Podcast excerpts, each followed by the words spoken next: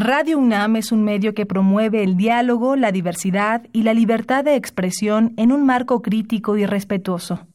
Los comentarios expresados a lo largo de su programación reflejan la opinión de quien los emite, mas no de la radiodifusora.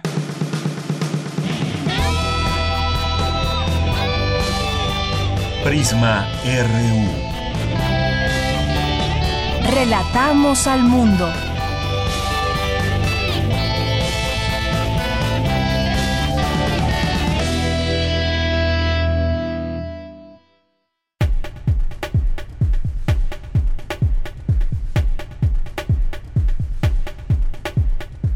Muy buenas tardes. Gracias por sintonizarnos aquí en Prisma RU. Hoy es lunes 30 de diciembre. Ya estamos terminando el año juntos. Qué bueno que lo hacemos con todos ustedes. Qué bueno que nos han, eh, nos han eh, sido fieles en esta frecuencia. Todo el año hemos estado aquí presentes para todos ustedes y les deseamos lo mejor ya que está terminando el año. Eh, por lo pronto hoy les dejamos como todos los días nuestro programa con todo el trabajo de este equipo que conforma Prisma RU. Muchas gracias por su sintonía aquí en el 96.1 de FM de lunes a viernes de 1 a 3 de la tarde. Nos da mucho gusto que estén siempre ahí presentes a través de esta frecuencia y a través también de nuestra página de internet, que sabemos que mucha gente nos sintoniza en www.radio.unam.mx. Es un verdadero placer estar aquí con todos ustedes. Desde aquí, relatamos al mundo. Iniciamos. Tu opinión es muy importante. Escríbenos al correo electrónico prisma.radiounam@gmail.com.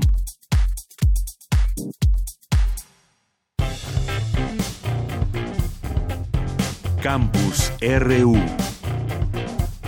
El riñón es el órgano más solicitado para trasplante. Mi compañera Cindy Pérez Ramírez nos tiene información al respecto. Adelante, Cindy. ¿Qué tal, Yanira? Muy buenas tardes. Pedro Trinidad Ramos, académico de la Facultad de Medicina de la UNAM, indicó que el riñón sea el órgano más solicitado se debe a diversos factores. No todos los pacientes son compatibles con el órgano donado. Se requieren más unidades médicas de alta especialidad que realicen este procedimiento y que se incremente el número de donaciones. Según el último informe del Centro Nacional de Trasplantes, Senatra, de 2010 a 2018, el número de trasplantes de riñón aumentó 24% al pasar de 2.443 a 3.048. No obstante, son 15.072 los receptores en lista de espera. El académico señaló que el 95% de los riñones trasplantados funciona de manera adecuada en el paciente y la sobrevida del órgano rebasa los 5 años, lo que se considera un éxito.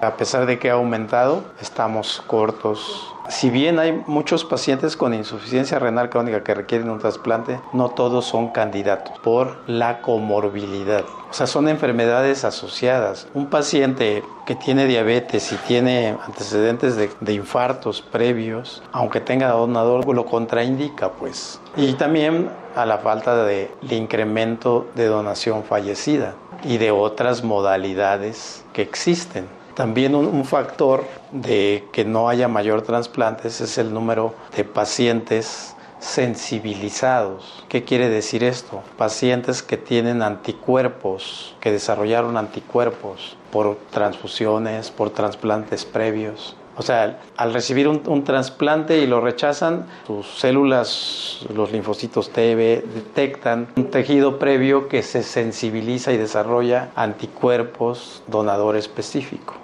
Yanira, el riñón es un órgano con forma de frijol del tamaño de un puño.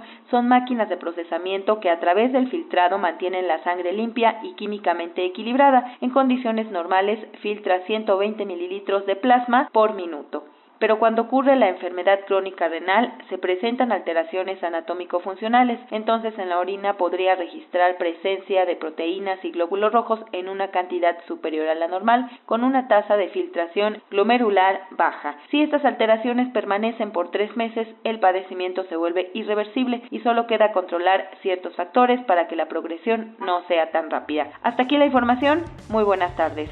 Vámonos ahora con Virginia Sánchez. Se necesita corregir el sistema legal para reconocer el derecho de la naturaleza a existir y evolucionar. Adelante, Vicky. Hola, ¿qué tal, Deyanira? Muy buenas tardes a ti y al auditorio de Prisma RU. Ante la Declaración Universal de los Derechos de los Ríos, donde se reconoce su esencial importancia por su contribución a la diversidad de las especies, es muy preocupante las desviaciones excesivas de los cauces y las extracciones de aguas subterráneas, que han generado una reducción significativa de los caudales en todo el mundo. Así lo señaló Marisa Masari Iriart, investigadora del Laboratorio Nacional de Ciencias de la Sustentabilidad del Instituto de Ecología de la UNAM, quien detalla que la construcción de grandes represas afecta a más de dos tercios de todos los ríos, por ejemplo el Lerma de Santiago. Y es que con estas obras se fragmentan los ecosistemas, se reduce la biodiversidad y se afecta a la población de peces, pues se impide que el cauce natural limpie estos cuerpos de agua. Por ello, la importancia de reconocer el derecho jurídico de los ríos. La pregunta es, ¿se puede reconocer la naturaleza como un ente? se puede reconocer el río desde el aspecto del derecho jurídico. Las premisas del derecho de los ríos son las siguientes, el derecho a circular, a desempeñar funciones esenciales dentro de su ecosistema, derecho a estar libre de contaminación, derecho a alimentarse y ser alimentado por acuíferos sostenibles, el derecho a, a la biodiversidad natural y el derecho a la restauración hay datos que muestran que el 70% de nuestros cuerpos de agua superficiales tienen algún tipo de contaminación y algunos de ellos severamente contaminados, los cuales han generado eh, conflictos socioambientales. Por su parte, Claudia Brindis, fundadora del primer Foro de los Derechos de la Madre Tierra México, señaló la necesidad de reconocer que la naturaleza está viva, por ende, tiene el derecho a existir, prosperar y evolucionar. La Tierra es un ser vivo y en leyes se conoce esto como un sujeto de derecho. ¿Por qué? Porque tiene el derecho a existir sobre todo, ¿no? Estamos tratando de hacer un cambio de paradigma, un cambio de concepto, en donde nos permita darnos cuenta que todos somos parte de un sistema, un sistema de vida, ¿no? Donde todos estamos interconectados, todos interdependemos para poder vivir. Según la ONU, el 75% del medio ambiente terrestre, el 40% del medio ambiente marino, el 50% de los cursos de agua presentan signos de degradación y estamos atravesando la sexta extinción masiva de especies. ¿Esto qué quiere decir? Que hay sobrepoblación, sobreexplotación. Parece que estamos invadiendo todo lo que es nuestra madre tierra, que es un ser vivo, repito. Por ello, destaca la necesidad de corregir el sistema legal para preservar la vida de nuestro planeta. Hasta aquí la información. Muy buenas tardes. Porque tu opinión es importante, síguenos en nuestras redes sociales, en Facebook como Prisma RU y en Twitter como arroba PrismaRU. Relatamos al mundo. Relatamos al mundo. Tu opinión es muy importante. Escríbenos al correo electrónico prisma.radiounam@gmail.com. Ya está aquí con nosotros en cabina Soledad Barruti, que escribió este libro Mala leche, ¿por qué la comida ultraprocesada nos enferma desde chicos? Soledad Barruti es periodista y escritora y trabaja en temas vinculados a la alimentación y la industria alimentaria y en programas de radio y televisión, en distintos medios eh, gráficos, hablando de este tema. ¿Qué tal, Soledad? Bienvenida. Muchísimas gracias. Gracias por estar aquí y pues yo quisiera comenzar es difícil saber por dónde empezar, pero quizás hablaría de ahora estas tendencias que vamos teniendo, buenas y malas, para cambiar nuestra alimentación. Por una parte, eh, queremos alimentarnos bien, pero no sabemos cómo hacerlo y no sabemos qué significa o qué contiene todo eso que nos están vendiendo, que parecería nutritivo, que asumimos que es nutritivo, pero no no tiene que ver con esto y tiene que ver también, eh, pues nuestro la salud del ser humano y la de nuestro medio ambiente también. Todo esto va ligado. Pero vamos, eh, adéntranos eh, en tu libro para ir platicando sobre este fascinante tema. Bueno, mi libro es una, una recorrida que empieza de una manera bastante personal, tratando de entender cuáles eran los comestibles que yo misma le había puesto a mi, a mi hijo en su mochila durante todos los años eh, de su escolaridad. En ese momento, cuando empecé el libro, mi hijo tenía 10 años y, y de repente empecé a encontrar con que le gustaban mucho más los productos empaquetados que los que la comida, de verdad, ¿no? Ante una fruta y una galleta. lo natural, digamos. Exacto. Ante una fruta y una galleta no había opción, ante, ante un yogur y una fruta tampoco. Em, y también con respecto a las comidas caseras, ¿no? Las comidas que le gustaban tenían todas marcas. Y eh, lo que me propuse investigar fue qué era lo que hacía que esos productos fueran tan efectivos, tan adictivos, tan perfectos y cuál era el efecto que tenía eh, como efecto secundario, ¿no? ese, ese gusto excesivo por los productos de marcas. Y, y lo que encontré, bueno, fue una industria, por supuesto, muy poderosa, conformada por muchas industrias.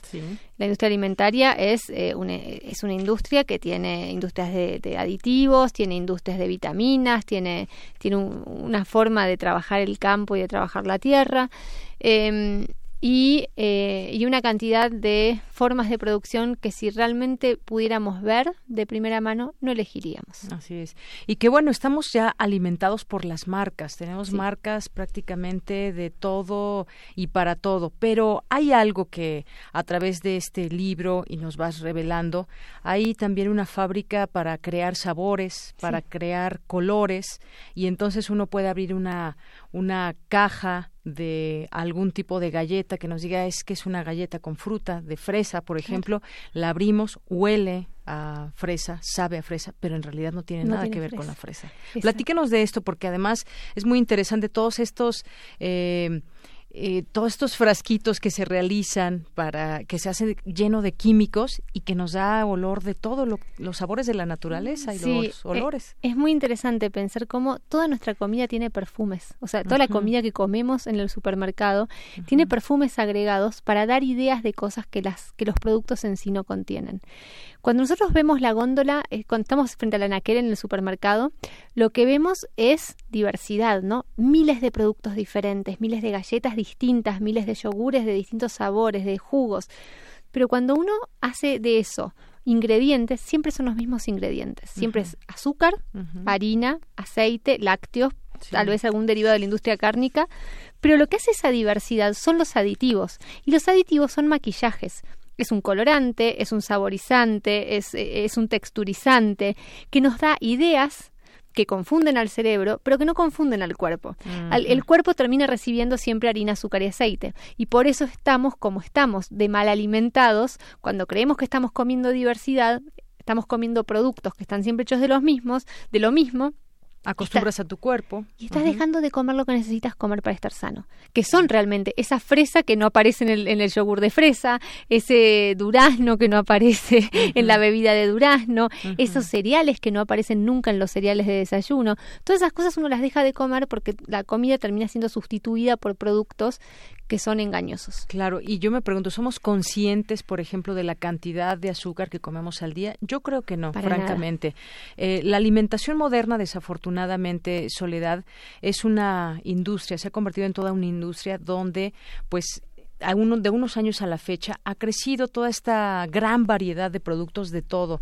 Nos venden incluso bajo el nombre de alimentos sanos, nos venden cosas que no tienen avena, cosas que no tienen eh, cereales que realmente nos pueden nutrir y hay varias marcas, no me gustaría mencionarlas, pero ¿cómo aprender? ¿Cómo ¿Qué nos puede dejar este libro después de leerlo? Bueno, en principio yo ya que lo leí, pues las ganas de no alimentarme como lo estoy haciendo. Bueno, ahí eh, me parece que hoy en día uno de los lujos más, eh, más difíciles de acceder es el de la información, justamente.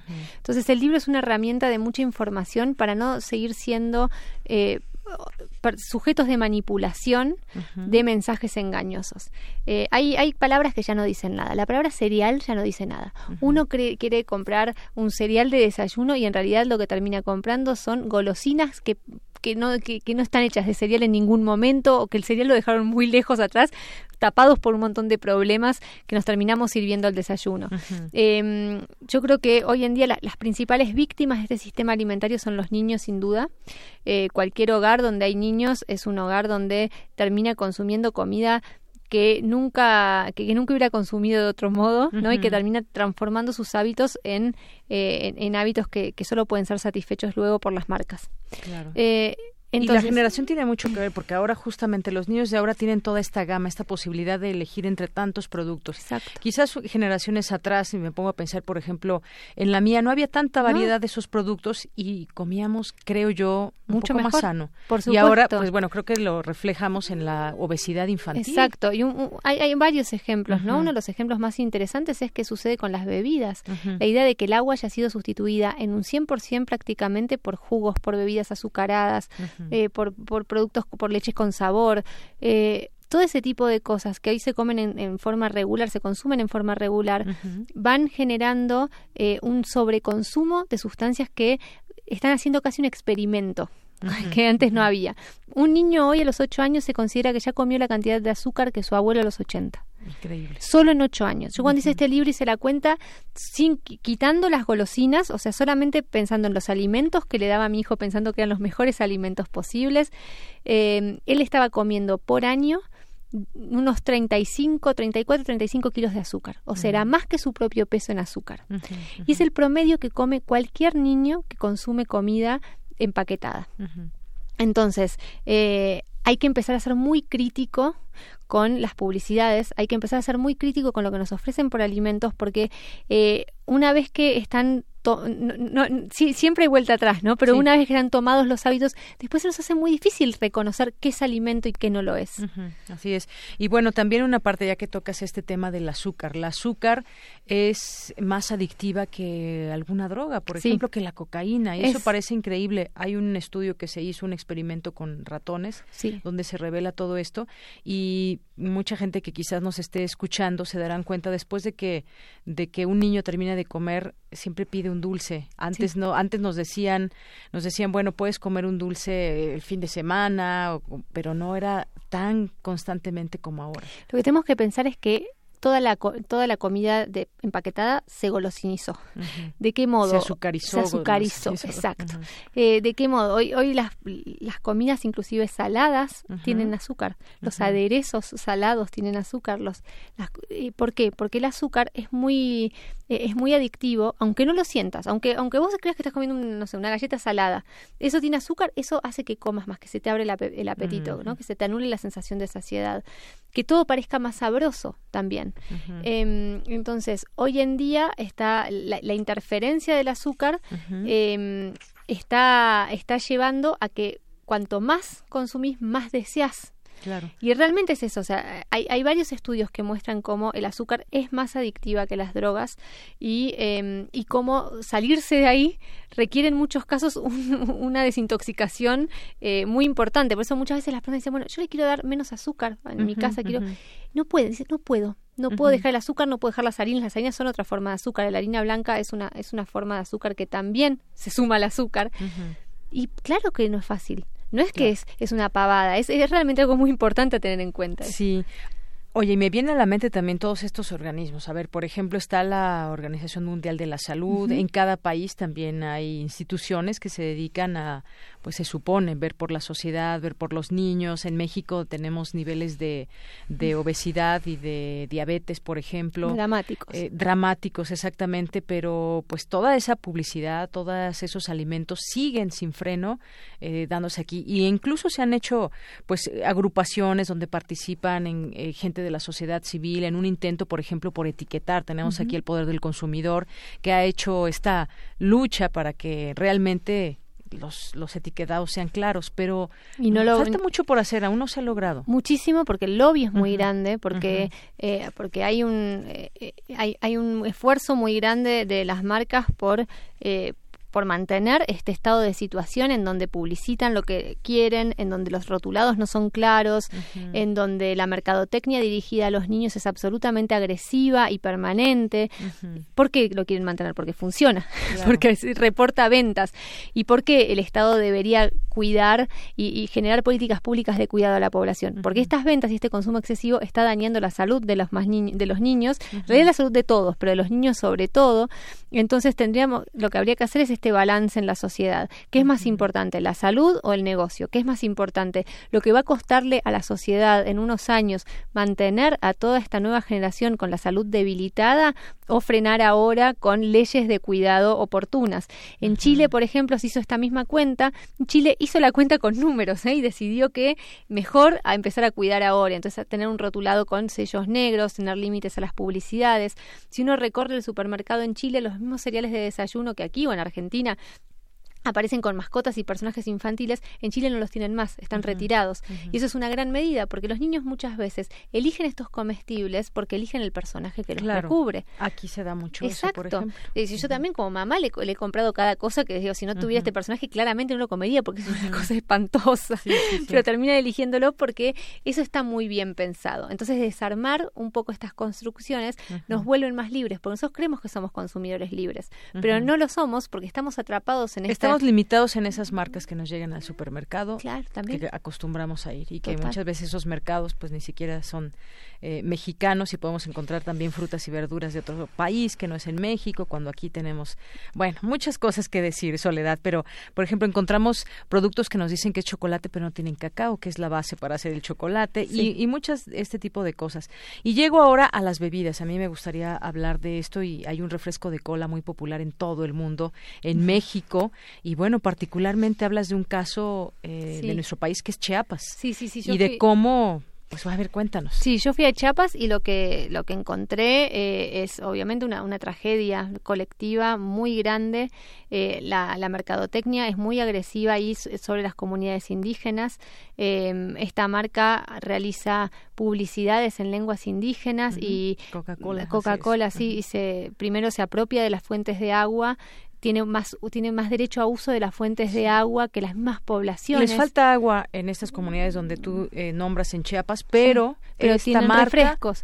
tiene posibilidad. Tiene tienditas por todos lados. Además de acceder al agua para hacer su producto en refresco, su, llevarle azúcar a la gente Exacto. y bueno, hacerla dependiente y hay casos extremos. De, extremos desde bebés, yo he visto, bueno, cualquiera que pueda que vaya ahí lo puede ver también, ¿no? De bebés de, de pocos meses ya tomando el refresco en estas botellitas que además hacen en tamaños específicos para ese tipo de situaciones. Eh, donde se han colado en los rituales, eh, en los rituales más espirituales de las comunidades, eh, donde generan el único trabajo posible, tal vez. Entonces las personas las desplazan de sus milpas, las desplazan de sus lugares en donde se producen alimentos frescos para transformarlos en vendedores, empleados y consumidores de estos productos. Y eso es un círculo vicioso en donde que se traduce, por supuesto, en los niveles más altos y alarmantes de diabetes, de problemas cardiovasculares, eh, de, de, de cosas que uno pareciera que anda por ahí y dice, bueno, ¿qué pasó? Para que hubo una guerra, por ahí una cantidad de personas amputadas, por ejemplo, que no se puede creer. Y en realidad eh, la guerra que hay, sin dudas, es comercial y tiene que ver con ganarnos a todos como territorio de somos somos territorio de conquista. Las personas son territorio de conquista que hay que atrapar como consumidores para hacer mantener un negocio que mira a Latinoamérica o sea eso es un negocio global no pero mira a Latinoamérica como su tierra prometida porque somos un continente muy joven porque somos un continente en donde eh, nos gusta mucho comer y donde la comida es el consumo posible y porque además tienen garantías que no se consiguen en ningún otro lado para instalar sus plantas para instalar sus espacios productivos, para tener sus campos, para tener esta tierra fértil y repleta de personas a las que toman como mano de obra muy barata. Entonces lo que se da es una combinatoria muy compleja que tiene llaves de salida, por supuesto, pero que en este momento cuesta verlas. Claro, y mencionas también otra otra marca que se ha metido ahí a distintos lugares de la cual se ha hablado mucho, que es Nestlé. Sí. Sí, sí, sí, que es, eh, bueno, Nestlé es, eh, para mí es un emblema, es, es la, la, marca de alguna manera con la que nació la industria alimentaria. Fue la primera marca que propuso un producto en lugar de un alimento. O sea, Nestlé se funda en base a la fórmula infantil con la que se logra desplazar al amamantamiento en el mundo. Em, y que lo ha logrado. Lo ha logrado, por supuesto. Muchos niños toman fórmula. Hoy en día sola, solamente el 38% de la humanidad, de los bebés que nacen en el mundo, son amamantados con exclusividad por seis meses. Las cifras son alarmantes, porque por supuesto no hay un producto mejor que la lactancia materna. Y hoy en día esta empresa es la empresa más importante del mundo. Entonces, así de perfecto y son bastante fue caras, por cierto, las, las leches. Carísimas. Y así de perfecto fue el negocio. Y hoy en día, eh, no, si bien las estrategias de, se supone que la, la mercadotecnia está regulada por distintos consensos que en el mundo prohíben cierta forma de publicidad más avasallante, prohíben abordar a mujeres recién paridas y decir, bueno, este producto es mejor que tu leche. Todo eso igual sigue ocurriendo. Y entonces, eh, y, estas, y estas empresas que, que proponen esos sustitutos de alimentos pueden avanzar por lugares como lo que reflejo en el libro, que es el Amazonas, por ejemplo, ¿no? Entonces van a, van a lugares en donde uno pensaría que todo es natural y en realidad avanzan con supermercados flotantes enormes a ofrecer sus productos que nunca son mejores que los alimentos y que por lo general ponen más en problemas a las personas que otra cosa, porque como vos decís, es caro. Entonces después una vez que empezás a enredarte en ese consumo de productos, estás enredado en un consumo de, de, problemas si no tenés el dinero para, para afrontarlo, ¿no? Y, eh, y una vez que se desarma la lactancia materna, eh, es muy difícil después de volver a posicionarla. Eso es lo que le pasa al mundo hoy. Eso con, con, algunos ejemplos. Y bueno, no se diga otra, no puedo evitar decirlo, el caso de Doritos y todos sus múltiples sabores que en realidad no contienen nada de lo que saben, sino solamente el olor. Es como si estuviéramos consumiendo perfumes. Estuviéramos consumiendo, sí, eh, eh, eh, con olor a comida. Estímulos de, de mentira, ¿no? Trucos de magia perfectos que nos hacen consumir un montón. Por eso creemos que somos especies muy evolucionadas, no somos, el ser humano es muy racional. Sin embargo, hay ciertos deseos y ciertas, ciertos estímulos que hace que nuestro cerebro racional se apague y nos gobierne el cerebro más primitivo, el cerebro que goza con cierto placer y que, y que lo necesita y que se y que entonces ahí desata como esa euforia cuando le aparece un color determinado, un sabor determinado. Y las marcas cuentan con cosas que uno en su cocina no cuenta, cuentan con expertos, cuentan con eh, maquinaria. Bueno, desde los fotógrafos que presentan los alimentos de una manera perfecta, que uno, claro, que, que, además hacen, hacen unas presentaciones que después nos reflejan la realidad de lo que ese, de lo que ese producto es. Eh, y, cuentan con hasta con exploración biomédica para leer los deseos más ocultos del cerebro. Entonces, mediante escáneres tienen lo que antes eran los, los focus group de personas diciendo esto me gusta, esto más o menos. Ahora es un lector del sensor en el cerebro que te, que te va diciendo, que le va diciendo las marcas cuál es el nivel exacto de azúcar que hace que la gente caiga rendida a sus pies. ¿Cuál es el nivel de color que tiñe los dedos que hace que las personas sientan, se llama así, su versión vertiginosa para continuar comiendo ese snack? O sea, todo ese tipo de, de, de, cosas eh, están perfectamente estudiadas y por eso hoy en día es el negocio más exitoso del planeta, ¿no? Claro, han revolucionado en esa forma de presentarnos lo, que comemos. Y bueno, ya para terminar, Soledad, me gustaría que nos platiques sobre, pues bueno, qué, cómo se puede defender uno ante todo esto, porque ahora también ya hay mucha gente que ha optado por lo natural, por lo orgánico, que también tiene su costo, por supuesto, eh, tienen otro precio, pero ¿cómo, ¿cómo le podemos hacer para tratar de, dentro de este mundo, cuando vamos al supermercado, es imposible no tanta oferta que, que, que, se abre ante nosotros, ante los niños, por ejemplo. Pero ¿qué podemos hacer? ¿Cuál es tu, tu consejo después de que leamos atentamente este libro? yo creo que así como el supermercado es una gran trampa, la mejor manera de no entrar en una trampa, de salir de una trampa es no entrar. No entrar. Yo eh, opto por no ir al supermercado. Empecé que hay que hacer compras más en, mercados, claro, con los mercados bellísimos que hay acá. Además, si yo tuviera un mercado como los que hay en México, creo que directamente no, no, no, tendría ni dudas. Eh, hay que, lo que dice la Organización Mundial de la Salud es que los alimentos ultraprocesados, que son todos estos de los que estuvimos hablando, no hay que consumirlos. Los que hay que comprar son los alimentos mínimamente procesados o sin procesar con los que se cocina. O sea, en pocas palabras, todo lo que está envuelto no. Lo que está empaquetado y tiene ingredientes no. Lo que nos empaqueta, eso. Eh, tenemos que consumir frijoles, verduras, maíces, todo lo que sirva para cocinar en la casa o que ya, no sé, si viene una tortilla, por ejemplo, hecha, Ahí sí, y la tortilla que tiene, bueno, tiene maíz, tiene, o sea, que tiene poquitos ingredientes, eh, no que tenga saborizantes, no que tenga colorantes. Bueno, ese, ese, tipo de cosas, cuando uno ve en las etiquetas, en los rótulos, ingredientes que uno en la alacena no tendría, saborizante, aromatizante, colorante, no hay que comprarlo. Como este, mire, vamos a tapar la marca, pero si yo leo este etiquetado, pues no, no le entiende. Un niño ¿Qué va a entender no eso? No entiende esto. Además, esto tiene, tiene por ejemplo, uno dice tiene, que, tiene fresa y que, y que es fresa, pero en realidad es un preparado de, que incluye fresa. Y ese preparado que incluye fresa hace que este producto sea altamente azucarado. En un yogur así de pequeñito tienes más de 8 cucharadas de azúcar. En este pequeño. En este pequeño. Más de 8 cucharadas de azúcar. Jamás le pondrías 8 cucharadas de azúcar, claro. Irá superado, porque lo que dice la Organización Mundial de Salud es que 6 es casi como el límite para mantenerse saludable. Entonces. Mira, eh, después de que me acabas de ayudar a leer esa etiqueta como debería de leerse, pues bueno, creo que jamás voy a volver a, a tomar un yogur Me alegro mucho. Se me hace un exceso. ¿Cuántas? ¿Ocho? ¿Seis cucharadas? Más de ocho. Más de ocho. Bueno, pues Soledad Barruti, muchas gracias por estar con nosotros, por escribir este libro que creo que pues es muy útil, es muy útil eh, para entender lo que estamos consumiendo actualmente. Y bueno, ya después, si después de leerlo seguimos consumiendo, que sea bajo nuestro propio riesgo, pero hay otras opciones hay aún opciones. en este Y que haya momento. información. Y que haya información. Soledad Barruti, mala leche, ¿por qué la comida ultraprocesada nos enferma desde chicos? El supermercado como emboscada de Editorial Planeta. Pues muchas gracias por estar aquí, Soledad. Muchísimas gracias. Gracias y bueno, pues se los recomendamos. Eh, continuamos. Tu opinión es muy importante. Escríbenos al correo electrónico prisma.radiounam@gmail.com. Relatamos al mundo. Relatamos al mundo.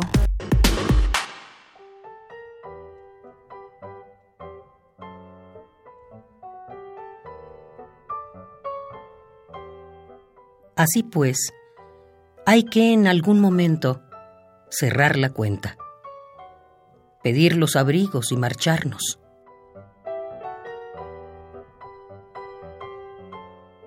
Aquí se quedarán las cosas que trajimos al siglo y en las que cada uno pusimos nuestra identidad.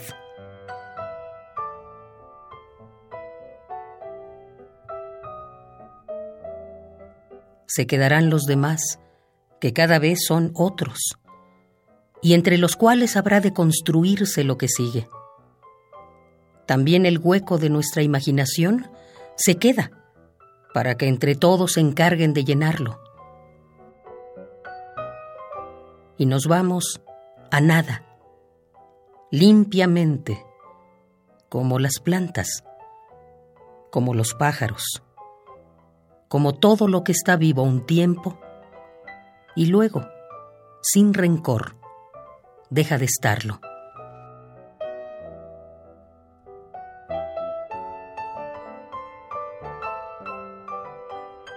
¿Se imaginan el esplendor del cielo de los tigres? Allí donde gacelas saltan con las grupas carnosas, esperando la zarpa que cae una vez y otra y otra eternamente. Así es el cielo al que aspiro. Un cielo con mis fauces y mis garras. O el cielo de las garzas, en el que el tiempo se mueve tan despacio que el agua tiene tiempo de bañarse y retosar en el agua. O el cielo de las begonias, en el que nunca se apagan las luces iridiscentes por secretar con sus mejillas de arrebolados maquillajes el cielo cruel de los pastos, esperanzador y eterno como la existencia de los dioses, o el cielo multifacético del vino, que está siempre soñando que gargantas de núbiles doncellas se atragantan y se ríen.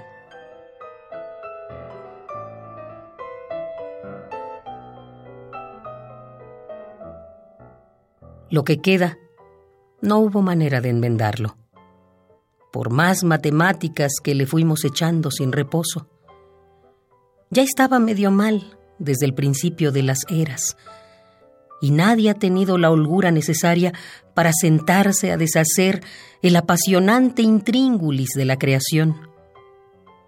De modo que se queda como estaba, con sus millones, billones, trillones de galaxias incomprensibles a la mano, esperando que alguien tenga el tiempo para ver los planos y completo el panorama, lo descifre y se pueda resolver. Nos vamos.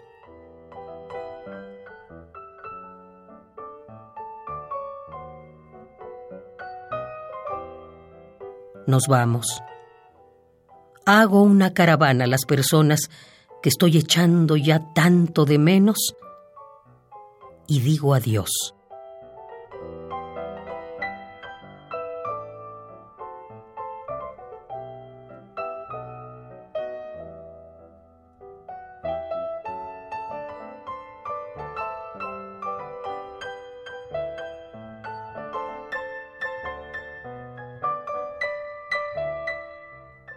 Nos vamos. Alejandro Aura.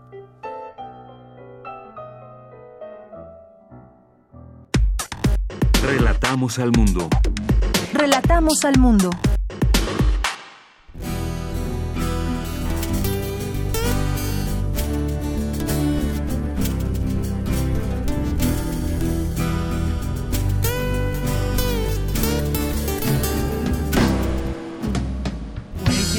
Guacamileti, Kameshiko Iyoteo. Weyesi Guacamileti, Yekpia galaxy. Where you galaxy.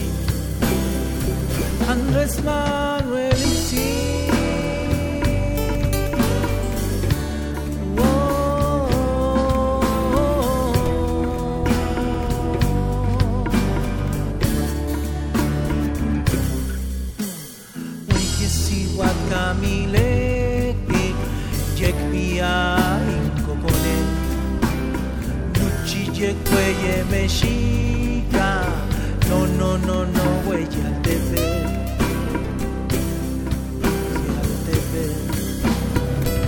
En México y yo veo.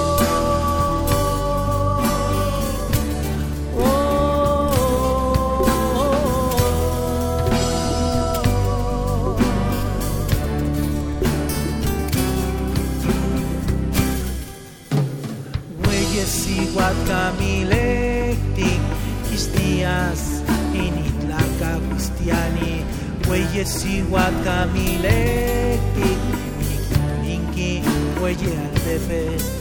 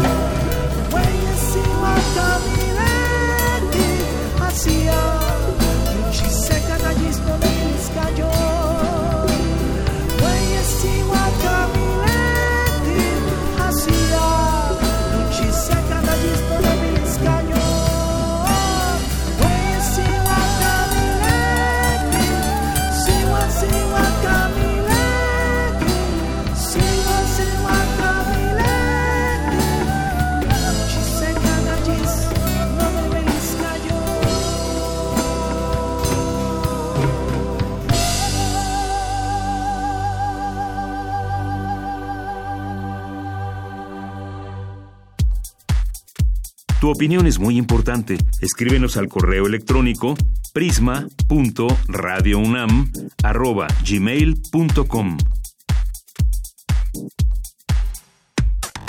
Relatamos al mundo. Relatamos al mundo.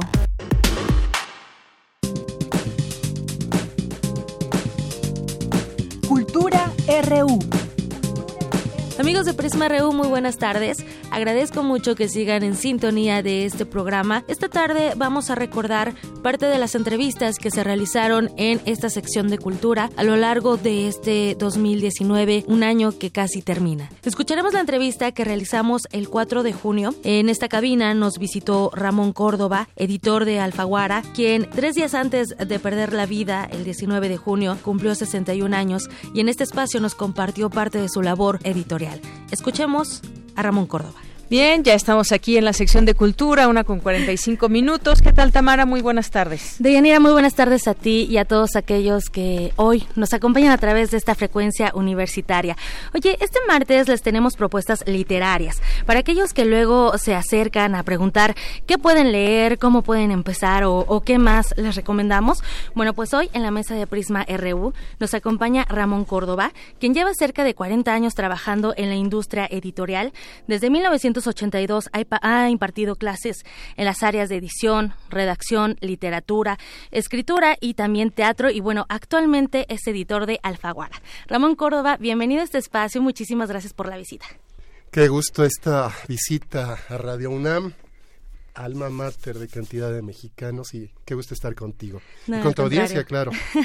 Ramón, híjole, es que tengo un conflicto porque, bueno, contigo podríamos hacer varios programas, eso es un hecho, pero bueno, tenemos eh, como, vamos a tomar esto como una primera visita de muchas. ¿Te Me parece, muy bien, empezamos con dos. Excelente.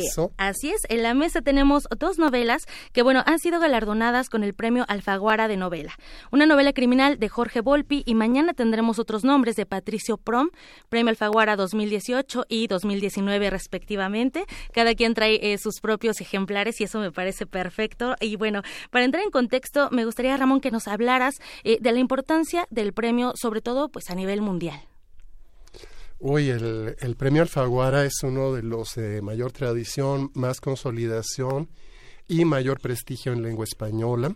Se convocó por primera vez en el 97 y los primeros premiados en el 98 fueron Sergio Ramírez y Eliseo Alberto con Margarita Estalinda Lamar y Caracol Beach, respectivamente. El premio está dotado con 175 mil dólares, creo que... Es una buena suma. Hay quincenas que yo no gano esa cantidad.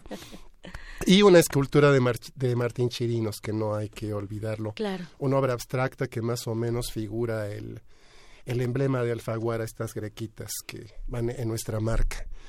Ha ganado una buena cantidad de autores de mucho prestigio.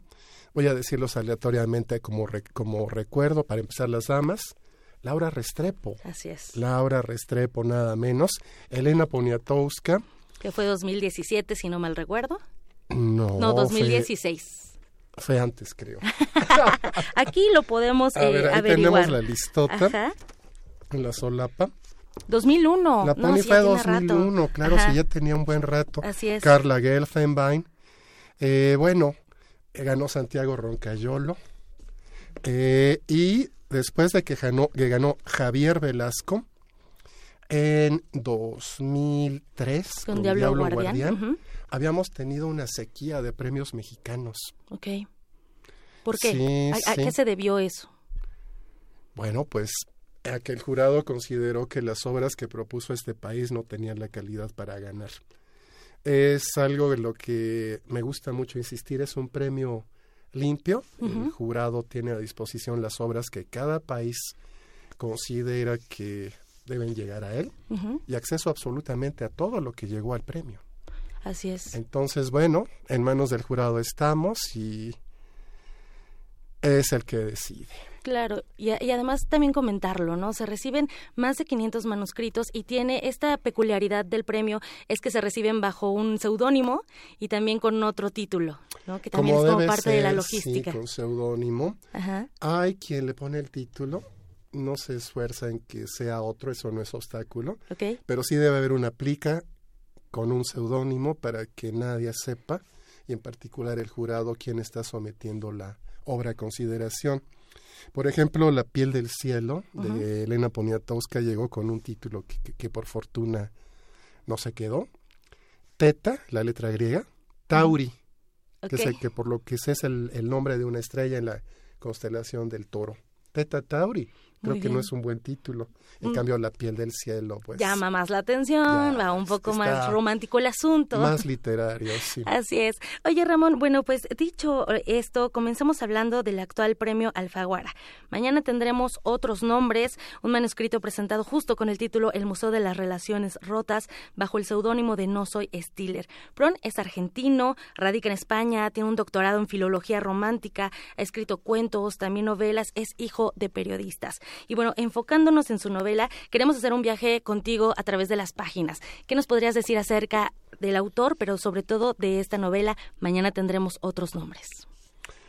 Del autor podría decirles que es de esos que están en una clara frontera en las que nos lo peleamos los editores, porque también eh, ha publicado en literatura Random House, pero su perfil es literario, literario, lo suyo es la filigrana del lenguaje, el amor por la estructura, incluso la experimentación. Son autores que, bueno, pues caben en, en ambos perfiles y, como dije, los editores nos los peleamos. Pero ahora que sometió esta obra al premio Alfaguara y resultó ganadora, pues ya no hubo que pelear. Ahora ya cayó en mi territorio. Bueno, y en cuanto a la novela, es, sí, en efecto llegó con el título El Museo de las Relaciones Rotas. Que sí existe. Imaginemos ese museo, sí. Ajá, sí existe, es en Zagreb. Imaginemos ese museo en la Ciudad de México. ¿Tú qué pondrías en el Museo de las Relaciones? A fuerza que tienes algo que poner. Las tarjetitas. ¿A poco te las quedaste? Pues en algún momento sí. En alguna relación ah. sí me la quedé. Esas tarjetitas del 14 de febrero, los peluches los evito, pero bueno, en algún momento los tuve. Yo pondría algún libro que me regalaron, porque eso sí no los tiro, pero de lo demás me deshago. ¿eh? ¿En serio? Es que se siente feo voltear y verlo, ¿no? Sí, definitivamente. Y bueno, cada quien es quien es, pero sí, cantidad de gente guarda reliquias, cosas, recuerdos del ser amado, porque toda ruptura es difícil. Y de eso trata esta obra. ¿Cuántas obras literarias respecto a una ruptura amorosa recuerdas haber leído nuestros lectores y nuestros, nuestra audiencia? ¿Cuántas recuerdan haber leído? ¿Y a cuál más desgarradora? Romeo y Julieta, Cumbres Borrascosas. Claro, claro. ¿Y cuántas canciones escuchamos que tratan sobre ese tema? El desamor. Bien, ¿y por qué no paramos de regresar a ese tema? Y nunca terminamos de explorarlo. Sin duda porque tiene sus constantes, pero también sus variables. Creo que las variables en el caso de esta obra son, eh, bueno, pues que es un mundo como no lo habíamos conocido, un mundo con cantidad de cosas a la distancia de un clic. A ver, pornografía, clic, clic, clic, clic. Hay páginas en esta obra, deben ser como dos, llenas de penes, porque alguien está viendo en la pantalla penes. Sí. Hay una otra página donde, bueno, pues a la vuelta de un clic podemos estar a punto de iniciar una relación que pretendemos que sea efímera, pero que a lo mejor deriva en algo más. O te vas a la derecha o te vas a la izquierda y haces un match. Por ejemplo, Tinder. Como por ejemplo Tinder, sí que... pues yo lo conozco nomás por la literatura. Yo también, ¿qué crees? Yo soy a la Pero a lo mejor hay que explorar tal vez. Sí, no, no se me da eso de las relaciones por internet, claro. No hay nada como vernos a los ojos. Esta exploración yo creo que te va a gustar porque pues te va a decir cosas que Me encantó, me encantó porque justo la novela hace esta reflexión eh, en cuanto al amor contemporáneo, las formas actuales en las que también nos relacionamos. Eh, el, el, jurado dijo que era una autopsia de una ruptura amorosa y creo que al final del día nos convertimos justo en esos agentes forenses, ¿no? Conforme van pasando los días, las horas, vamos analizando qué, qué es lo que sucedió para que la ruptura se diera. La novela va contando todo eso en efecto. Debemos, debemos decir, y fíjense que esto es, eh, está a kilómetros de un spoiler, años luz, que se llaman él y ella, con mayúscula. Él, ella, lo que hace más fácil que uno se identifique, aunque de por sí nos, nos identificamos, vamos. ¿A quién no le han roto el corazoncito? O peor tantito, ¿cuántos has roto? También, no nos ponemos del otro lado. No te hagas pato, algunos has roto, ¿que no? Más de no. No me han dicho. ¿No? O sea que todo cool y... Pues, no hubo ruptura, no. No, sí, sí, claro, todo. De, repente nos caemos, de repente nos caemos y nos dejamos eh, eh, un rato en el suelo, pero de repente llega algo que nos levanta, ¿no? Y, justo también es un poco de, lo que habla la novela, Ramón, eh, de esa oportunidad que nos damos también para amar amarnos a nosotros mismos incluso. Sí, sí, sí. Cantidad de cosas que uno piensa, a ver, ¿en qué momento se fastidió la relación? si es que hubo un punto ahí de ruptura, si es que no es una suma de circunstancias.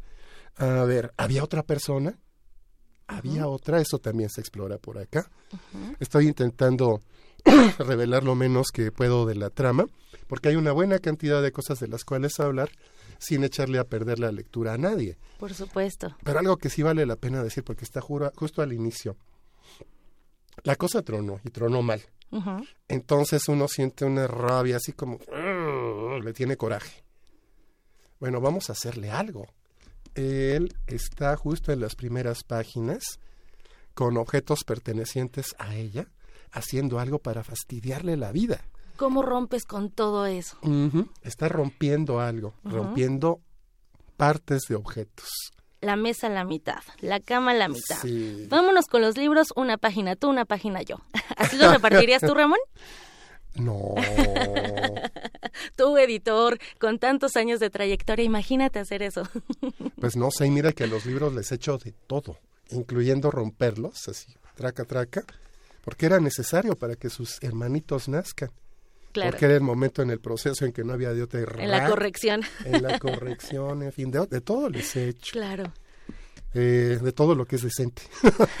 Excelente. Muy bien, bueno, pues esto es, un poquito de lo que podrán eh, averiguar a través de las páginas de este premio Alfaguara 2019 de Patricio Prom, argentino, que además es uno de los escritores contemporáneos eh, que sus títulos dejan, llaman muchísimo la atención, ¿no? Creo que uno de sus deseos es que el título de alguna de sus novelas utilice toda la portada, vaya, que, que sea tan largo el título que se ponga en toda la portada. Entonces, eh, vale la pena explorarlo. Qué genial que lo menciones. Les voy a decir un solo título de otra obra de él.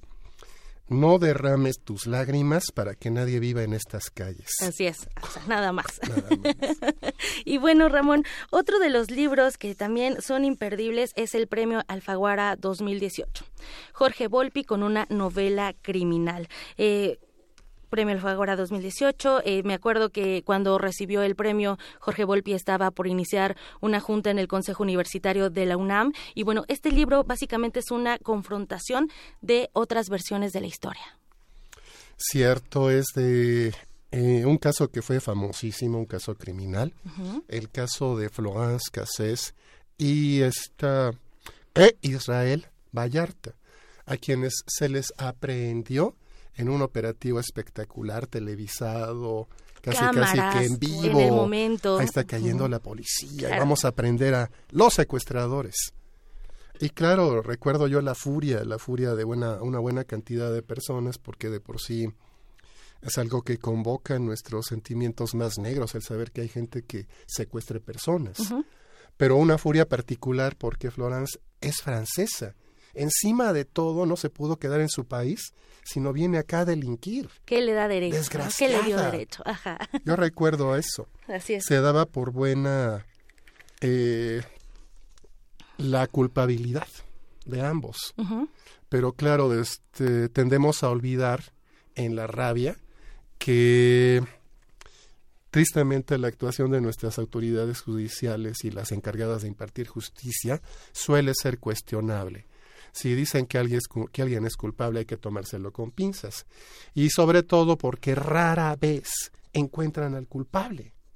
Entonces Jorge se tomó el trabajo de leer las más de diez mil hojas del expediente del caso y relatarnos el caso puntualmente y lo que constituyó su ciencia fue darle una estructura y dar una voz narrativa que nos creyéramos y que nos fuera contando todo esto, sin aburrirnos, interesándonos y haciéndonos ver las diversas aristas de la realidad. Esto no es algo que se haya hecho por primera vez en la literatura, Jorge lo mencionó. Ah, claro. Sus grandes maestros, pues desde luego son La lectura previa, ¿no? Que, que tuvo, así es. Tres maestros, pues Tom Wolfe, eh, Gaita y el máximo de todos, según yo, Truman Capote. También.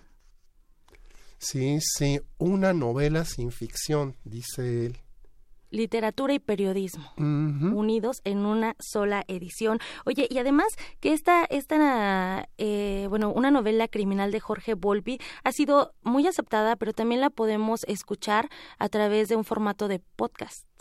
Cierto.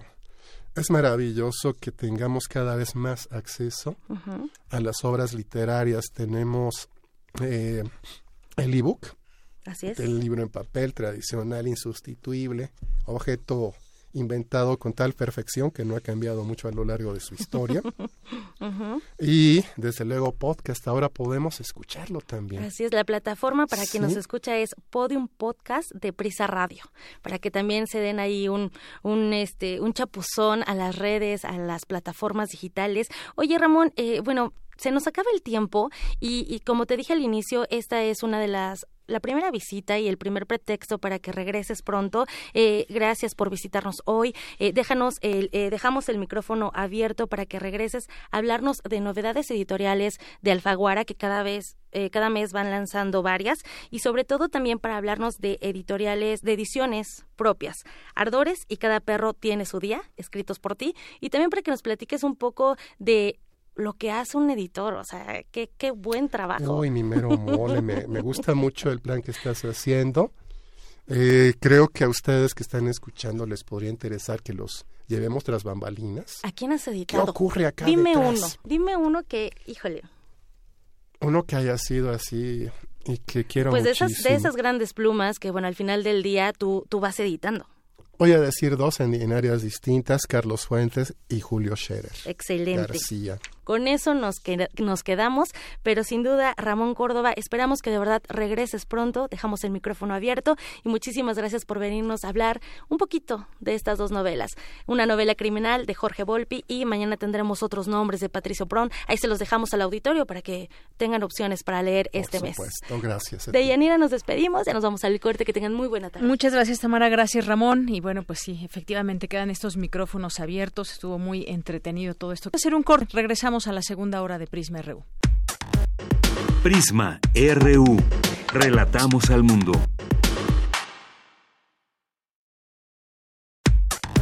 Relatamos al mundo. Relatamos al mundo.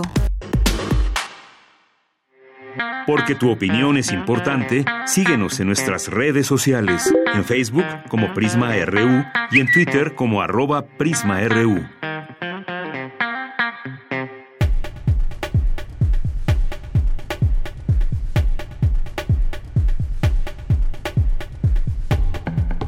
Es importante conocer las aplicaciones en las que la tracción eléctrica sea adecuada. Cuéntanos de qué se trata esta información, Cristina Godínez. Así es, Deyanira. Es la opción por un transporte sustentable mediante el desarrollo de carros 100% eléctricos. Y es que la industria automotriz planea dominar el mercado de la electromovilidad para 2025. En este sentido, los institutos de ingeniería y de energías renovables de la UNAM apuestan al desarrollo de esta área. Cabe señalar que un auto eléctrico es un vehículo impulsado por electricidad almacenada en baterías recargables. El híbrido es el que utiliza al menos dos motores de tecnología diferente para obtener la energía necesaria para funcionar. Y el convertido es aquel que era propulsado por un motor de combustión interna y fue cambiado a tracción eléctrica. En nuestro país ya circulan cientos de carros netamente eléctricos. También está el caso de los híbridos. Sin embargo, todavía habrá muchos automóviles de combustión interna. Además, se debe atender la infraestructura, la capacidad de recarga y la normatividad, expresó Germán Carmona Paredes, investigador del Instituto de Ingeniería de la UNAM. Un reto importante es tener muy bien definidas cuáles son las aplicaciones en las que la tracción eléctrica sea lo adecuado y no nada más desde el punto de vista tecnológico, sino desde el punto de vista costo-beneficio. Hay aplicaciones que son para la tracción eléctrica, hay aplicaciones que son para la tracción híbrida, hay aplicaciones que necesariamente tienen que mantenerse en combustión interna, no porque técnicamente no se puedan hacer con sistemas eléctricos, sino porque el costo-beneficio todavía es, el equilibrio se va hacia el motor de combustión interna y empezar a atender nichos muy particulares. No podemos ni debemos intentar hacer un cambio total del parque vehicular eléctrico. No se puede. Hay que atender infraestructura eléctrica, capacidad de recarga. Hay que ir de la mano atendiendo muchas otras cosas, normatividad, legislación, regulación. Con experiencia de más de dos décadas, el Instituto de Ingeniería busca soluciones de alta calidad para obtener a menor costo autos eléctricos, híbridos o convertidos. Para esa tarea se requiere del esfuerzo conjunto de la academia, la industria y las autoridades. Subrayó Carmona Paredes. Comentó que en 1993 inició el programa de desarrollo de vehículos eléctricos e híbridos. Desde entonces, el mayor esfuerzo se ha enfocado al diseño original de minibuses a batería, vehículos de carga ligera, así como estudio de baterías y desarrollo de cargadores y controladores electrónicos. Por último, el universitario dejó en claro que el vehículo más eficiente no es aquel que acelera más en menos tiempo, sino el que utiliza mejor la energía almacenada. Deyanira, este es mi reporte. Buenas tardes. Académicos de la UNAM enseñan astronomía a niños y jóvenes que se encuentren hospitalizados, esto para tratar de revertir todo ese ambiente que se vive en los hospitales. Adelante, Dulce, buenas tardes. Deyanira, muy buenas tardes a ti al auditorio de Prisma RU.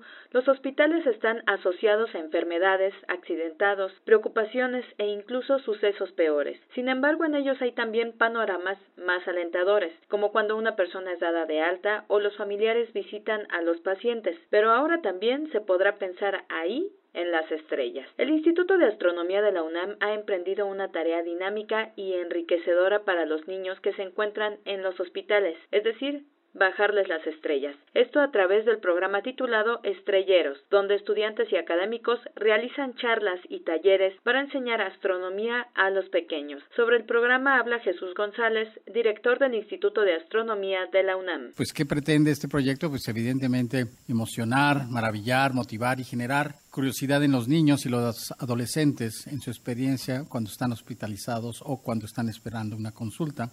Y esto a través de conferencias, talleres, de, tener telescopios y eh, planetarios como medio. Se visitan en particular hospitales en la Ciudad de México para generar una cultura del conocimiento científico, tanto en los niños y los adolescentes como en sus familias que los acompañan en los hospitales. Todas estas actividades pues son llevadas a cabo por los estudiantes y por los académicos del INAM. Entonces, eh, el, el objetivo que tiene este proyecto, pues como habíamos mencionado un poco, es aumentar la cultura científica, fomentar las vocaciones científicas y evidentemente también la parte lúdica en el ambiente de hospitales de distraer y entretener a los niños y a sus familias. En ocasiones los niños esperan hasta horas para poder tomar su consulta, así que ahora podrán aprovechar ese tiempo aprendiendo sobre misterios del universo. Los astrónomos llevan telescopios con los que explican a los niños, por ejemplo, qué son las manchas solares, o bien les muestran cuáles son las diversas constelaciones o cómo se construye una nave espacial. Al respecto escuchemos al doctor Diego López Cano, investigador del Instituto de Astronomía de la UNAM. La verdad es que la gente que está esperando a ser atendida queda sumamente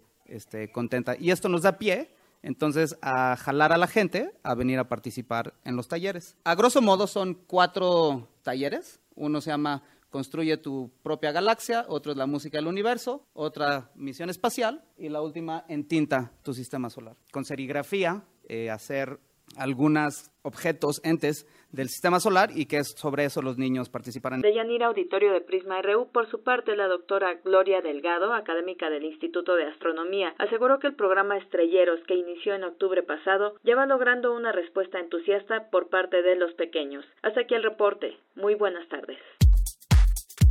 Tu opinión es muy importante. Escríbenos al correo electrónico prisma.radiounam@gmail.com.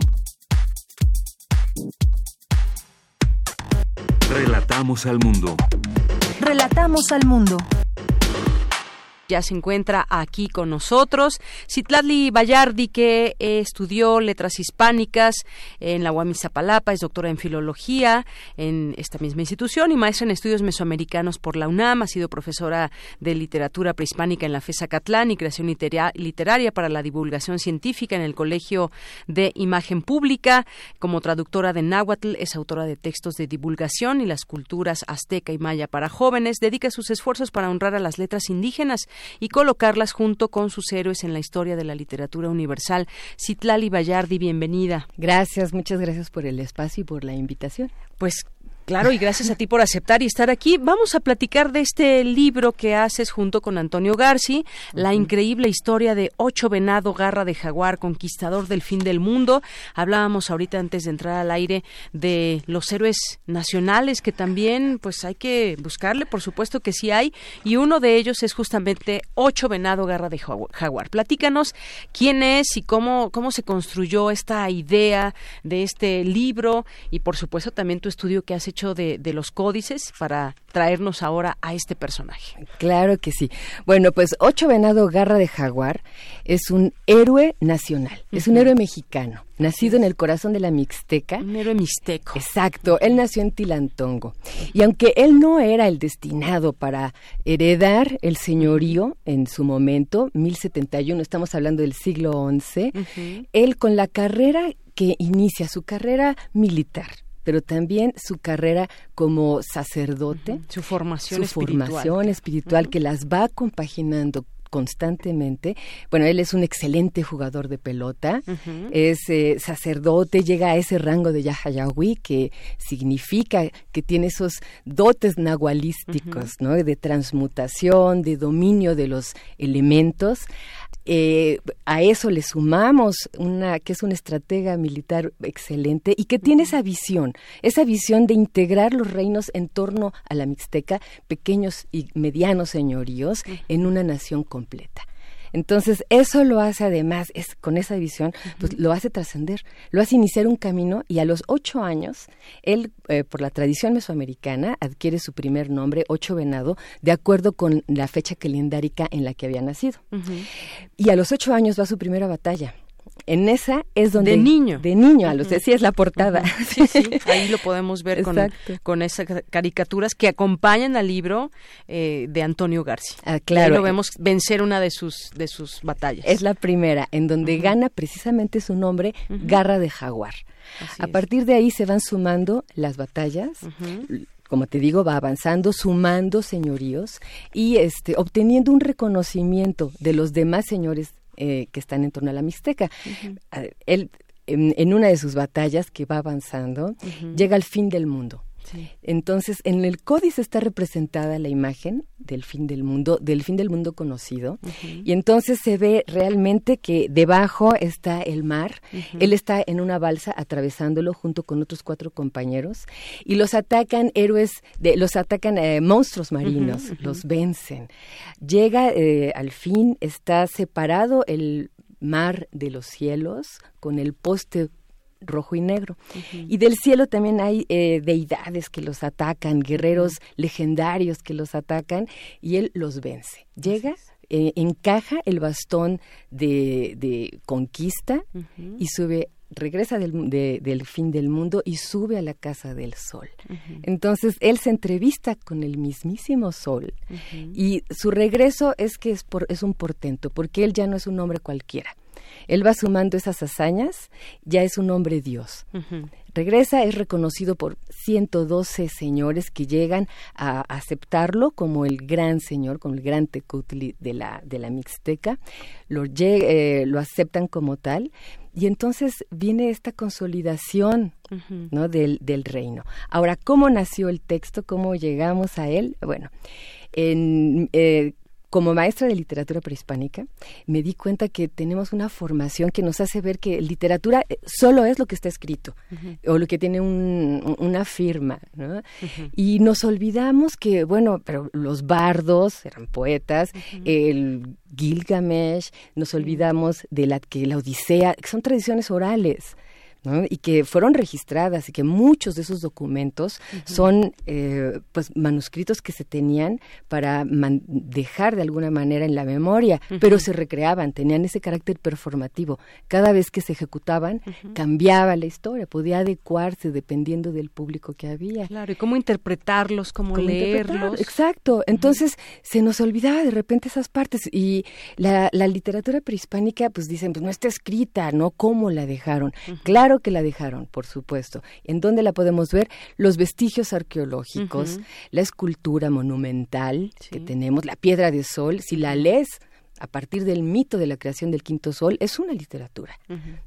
Eh, también la tradición oral, los y los códices, por supuesto que los códices. Entonces, esos, este, el códice Nuta, los códices mixtecos en general, son preciosos tienen una manufactura de un estilo minucioso, bello en una palabra, un colorido y tienen las escenas divididas una tras otra de una manera muy clara. Entonces, este, a partir de que yo dije, sí, está bien conocer a Hércules, a Perseo, a Odiseo, está bien, pero además tenemos que conocer al mexicano. Claro, al héroe mexicano, a los héroes mexicanos, en este caso, eh, Ocho Venado, Garra de Jaguar. Como bien nos decías, pues fue un eh, guerrero, peleó contra guerreros legendarios que cayeron eh, bajo su garra de Ocho Venado, y además es una heroica y divertida aventura que podemos leer en estos textos, pero también acompañados de esta caricatura extraordinaria de Antonio Garci, que eh, permite que este libro pues se vuelva para todos y que lo mismo lo pueda leer un niño también. Y me encanta también los textos con los que viene acompañado por supuesto estas caricaturas. Lo hacen muy ilustrativo y yo creo que es una gran aventura el poderlo el poderlo leer. Sí exactamente. Es la propuesta de este texto. En la medida que lo íbamos uh, concretando el proyecto, Antonio iba también, porque él es un excelente dibujante. A la par iba. Claro, él iba, exacto, en su mente estoy segura que iba haciendo los recuadros del cómic, así. Entonces, a medida que íbamos avanzando y, él empezaba a hacer los primeros trazos de cómo lo, imaginaba, pues surgió esta idea también. El, el narrador en, el, la, en la como novela gráfica que se puede apreciar también el texto, el narrador pues es, es, un indígena mayor, como estos tlamatinime tradicionales, que, se, que reúnen a un grupo de jóvenes a quienes van a instruir a quienes les van a decir, eh, contar historias, contar genealogía, dar estos elementos de identidad, de conocimiento, y los van instruyendo. Y de eso se trata. Aquí va avanzando el texto y ese personaje le sigue contando a estos jóvenes que están en torno, precisamente en las primeras imágenes se ve, a un códice. Entonces era una manera de recrear en parte, porque los códices también integraban música, el entorno, la naturaleza, una ambientación particular, pero aquí te puede rescatar.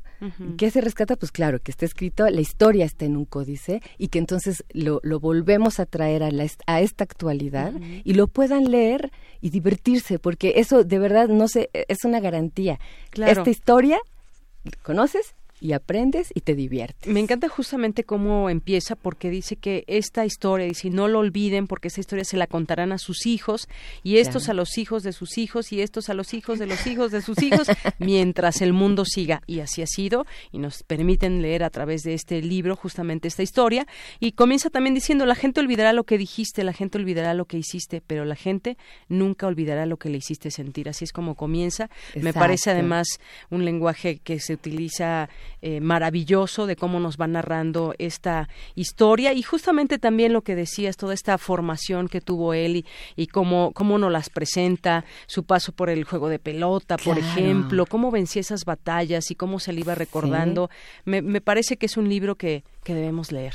Sí, además en, en la hay al inicio de cada capítulo ciertas pautas que voy marcando para que también te acerques a un códice original. Entonces, ¿cómo es la fecha? ¿Cómo es el nombre, el locativo? ¿Por qué se llama? ¿Qué significa Tilantongo? ¿Y cómo está representado en el pictograma? Y de esa manera, esas pistas te van ayudando, porque si tú quieres acceder al texto original, te vas, eh, ves la página que viene en la referencia al final del texto, puedes eh, ver el códice original siguiendo esto y vas a avanzando también con los mismos capítulos de este libro. Entonces es un acercamiento eh, extra para que veas los textos, los vayas eh, disfrutando. Si eres el papá de los niños que lo va a leer, también puedes ver esa otra parte, ¿no? Claro, estos códices me, me parece también súper interesante que los hayan incluido. Y bueno, pues aquí está la recomendación que le hacemos a nuestro auditorio. Eh, Citlali Bayardi, muchas gracias por estar con nosotros. Recomendamos ampliamente este libro que es de editorial Grijalbo, La increíble historia de Ocho Venado Garra de Jaguar, conquistador del fin del mundo. Grábense este nombre, cuando lo vean, cómprenlo y disfrútenlo con mucho gusto. Yo sé que les va a gustar. Exactamente. Muchísimas gracias al auditorio por estarnos sintonizando y a ti por la invitación. Muy bien, pues muchísimas gracias. Por ahí está Moisés, ¿verdad? Vamos a regalar el libro. ¿Qué les parece? La increíble historia de Ocho Venado Garra de Jaguar. Quien ya escuchó esta entrevista y quien se interese, márquenos al 55 36 43 39 y van seguramente a disfrutarlo tanto como yo. Muchas gracias. Excelente. Gracias. Gracias por estar aquí con nosotros, Citlali Bayardi. Vamos a hacer, vamos a continuar aquí en Prisma RU. Tu opinión es muy importante. Escríbenos al correo electrónico prisma.radiounam@gmail.com. Prisma RU. Relatamos al mundo. Porque tu opinión es importante, síguenos en nuestras redes sociales, en Facebook como Prisma RU y en Twitter como arroba PrismaRU tendríamos aquí para platicar con él al periodista, el profesor Fernando del, del, Collado, que nos viene a presentar su libro Ciudad de Odios, Instantáneas de Furia, Crimen e Intolerancia. ¿Cómo estás, Fernando? Bienvenido. Muchísimas gracias, muy bien. Gracias, gracias por invitarme. Qué bueno, bueno, como decía, eres periodista, profesor, actualmente eh, realizas y conduces el programa Tragaluz en Milenio y das clases en la maestría de periodismo político de la Escuela Carlos Septién y has colaborado en medios como El País, Reforma, San Diego Union Tribune, el eh, Universal y la agencia DPA. En 2003 ganaste el concurso de la Fundación Friedrich Ebert de Alemania por el perfil de entrevista que le realizaste al alcalde de Berlín, Klaus Wowereit. Es, eres autor de los libros Homofobia, Odio, Crimen y Justicia, 1995-2005 y Voces Desechables, el sainete nacional en las frases de sus protagonistas. Así que todo esto. Y hoy nos presentas este libro que me dio mucho gusto leer, que también eh, pues lo disfruté mucho por todo el, buen lenguaje que, manejas, las historias, cómo nos las presentas. Es un trabajo de investigación, pero que a la vez que disfruté mucho, sufrí mucho también con las historias que cuentas aquí. Platícanos un poco de cómo surgió esta idea y de qué trata este libro. Mm, gracias. Mira, sí es un es un trabajo que, se suma a un trabajo anterior en el que tú eh, leíste sobre homofobia. En aquel entonces fue una denuncia prácticamente pública sobre el pésimo trabajo de las autoridades en el momento de investigar esos crímenes de odio contra la comunidad LGTB. LGBTI. Ajá. Y eh, ahora en este trabajo la idea es la recreación narrativa de eh, esos procesos eh, cruentos que estamos que se viven cuando se ejecutan a, a, las personas cuyo móvil es el odio. Entonces vas a ver aquí en esto me parece más de 150 instantáneas que precisamente buscan o, se aspira a retratar ese momento de ira, de odio, porque me parece que hay que visibilizarlo hay que volverlo con lo que vimos hoy y lo que estamos todos los días escuchando. Me parece que hay que volver a tratar a, eh, eh, verlo, tocarlo. Eh, esto que es brutal en este país, que son los odios. Así es, justamente el odio, como bien dices en la contraportada, es un habitante más de la Ciudad de México, uno muy poderoso y omnipresente. Y justamente estos relatos que son muy breves, que se lee con mucha agilidad este libro, nos dan cuenta de eso, de cómo esos crímenes se han hecho por odio, pero además todo lo que dejan a su paso, que son familiares, personas cercanas, cómo lo viven también, cuáles son estas investigaciones que a veces no llevan a nada. Y el gran tema también, si me permites, es la, impunidad. Claro. El, la mayoría de estos casos, bueno, el 98% incluso más, siguen impunes. Y estamos hablando de ya más de 15 eh, años de asesinatos constantes.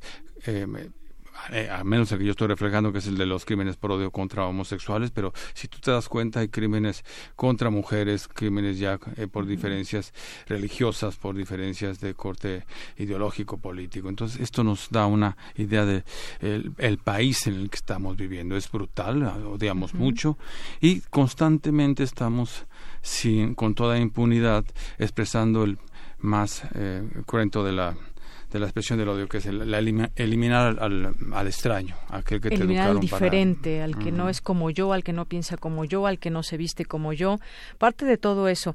En este en este mes que es el mes del orgullo lésbico gay, pues sabemos que hay distintas actividades, vemos incluso en muchos lugares de la Ciudad de México la bandera gay, que es como pues eh, abrirse a, a ver todo esto de una manera normal, pero sabemos que hay mucha gente que aún sigue con esa situación quizás un poco de dudas de ellos mismos no saben cómo tratar a un homosexual, por ejemplo, y bueno, esto es lamentable en estos días.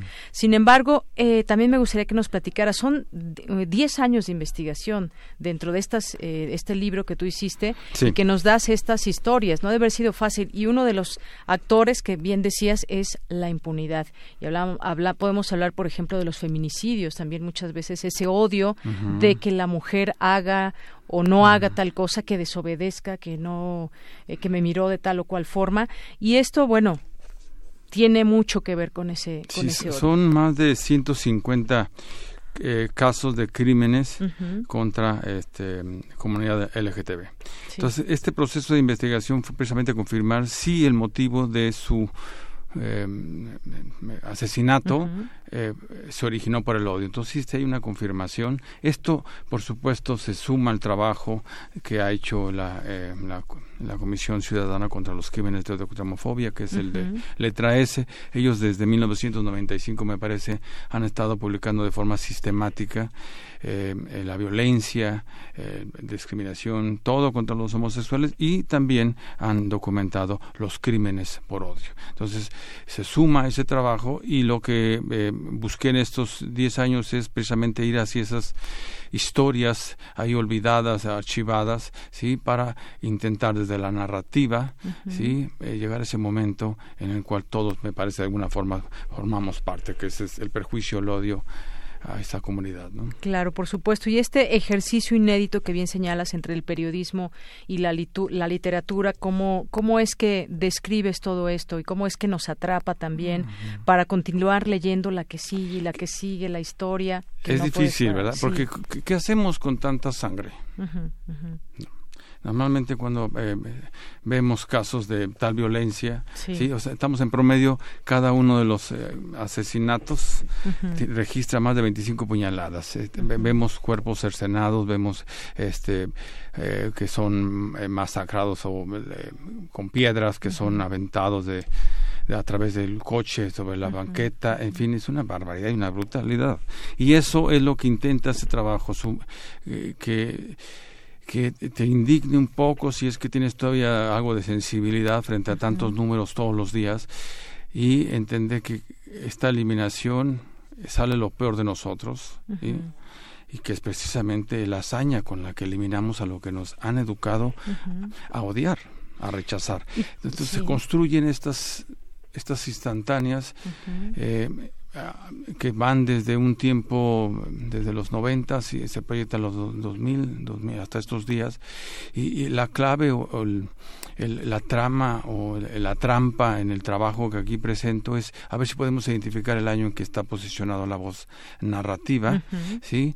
Y, el, el espacio donde se da. Me imaginé quizás que todos estos muertos, estos, estas víctimas en algún momento, ya sea a través de familiares, de este, parejas que quedaron este, sin sus parejas, familiares, en fin, eh, en, en algún momento se cruzaron en el metro Entonces, aparte, el metro es como el gran hilo conductor de todas estas historias, y entonces probablemente cuando vayamos al metro eh, podamos tener cierta empatía con aquel que está de malas y a lo mejor aquel que está de malas está justo, eh, yendo a, la, a, una agencia para exigir sobre el crimen, a lo mejor está la madre que está todavía llorando el, asesinato de su hijo, en fin. Entonces, con esta construcción de ficción, sí se retrata todos estos crímenes que son reales y que es cosa de solo checar y van a ver que en todos los casos hay impunidad y en todos los casos hay pues, lo que estamos viviendo en este momento, ¿no? Que no se investiga y que quedan las cosas en números de una frialdad, ¿no? Así es, nos ubicas muy bien en, en eh, sitios de la Ciudad de México que nos identificamos, que decimos yo he pasado por ahí exactamente por estos lugares, nos haces esta ubicación y pues de todos estos de todos estos relatos nos hablabas de la impunidad, todos estos todos estos relatos quedaron en la impunidad o como o algunos de ellos tuvieron eh, sí, pues eh, llegó eh, la justicia para hay ellos. dos o tres casos de incluso que se recrea al asesino. Por ejemplo ahí se revive el caso de del sádico este personaje que sigue hoy en, la cárcel pero que secuestró a seis homosexuales y a cuatro de ellos los mató al reconstruir los momentos en que estos jóvenes fueron secuestrados a través de sus familiares, pues se cruza en el libro El sádico, porque eh, también viajaba en el metro. Y este y los las víctimas en algún momento también yendo a sus trabajos pasaron por donde él mismo transitaba. Entonces sí hay en este libro, la, mayoría, creo son más del 98% de eh, relacionados con crímenes de de odio contra homosexuales que siguen impunes, pero hay dos o tres casos que son célebres y uno de ellos es precisamente Raúl Marroquí, que es el famoso sádico. Así es, y bueno, pues estos eh, relatos muy bien escritos, eh, me quedó mucho también una de las historias, este estilista y como pues eh, Paloma, que se quedó, digamos, huérfana de, de, de este personaje, de este personaje que fue, que fue muerto, y voy a leer muy rápidamente esta este párrafo. Lo encontró ya desangrado en la sala del departamento, más de veinte piquetes por todo el cuerpo, pene y testículos mutilados. Al parecer dos hombres habrían entrado sin forzar la puerta. Se habían confundido con el barullo de los ruidos del vecindario. No robaron nada, no tenían nada de valor. Que esto pues nos da una idea de esos crímenes de odio y además pues estos perfiles no estos perfiles que seguramente también tienen estos estos asesinos un perfil pues específico también. Si no se logra eh, desentrañar eh, el, odio me parece y esa es la apuesta en este libro que sí logremos entre todos tocarlo que nos avergüence.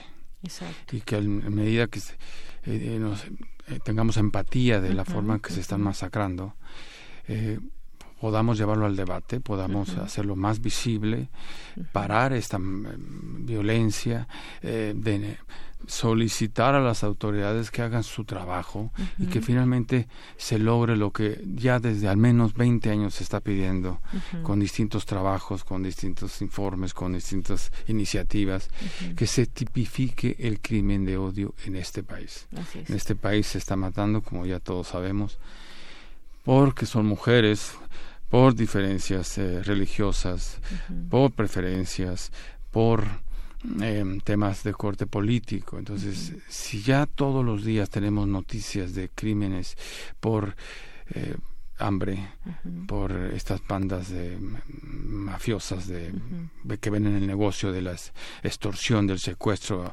eliminar.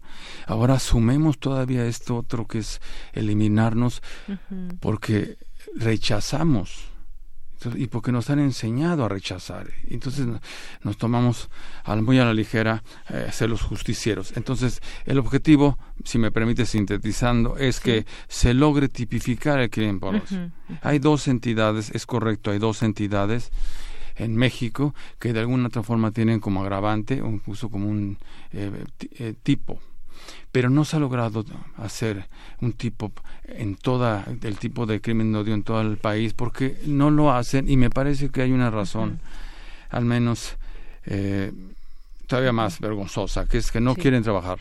Así es. Entonces, eh, al tipificar estos crímenes, obliga a las, a las autoridades a hacer mejores investigaciones, a tipificarlas mejor, a, hacer mejores instrumentos de persecución, de eh, armar bien los expedientes, ¿sí? Y lograr que se detengan a los asesinos y además se les juzgue.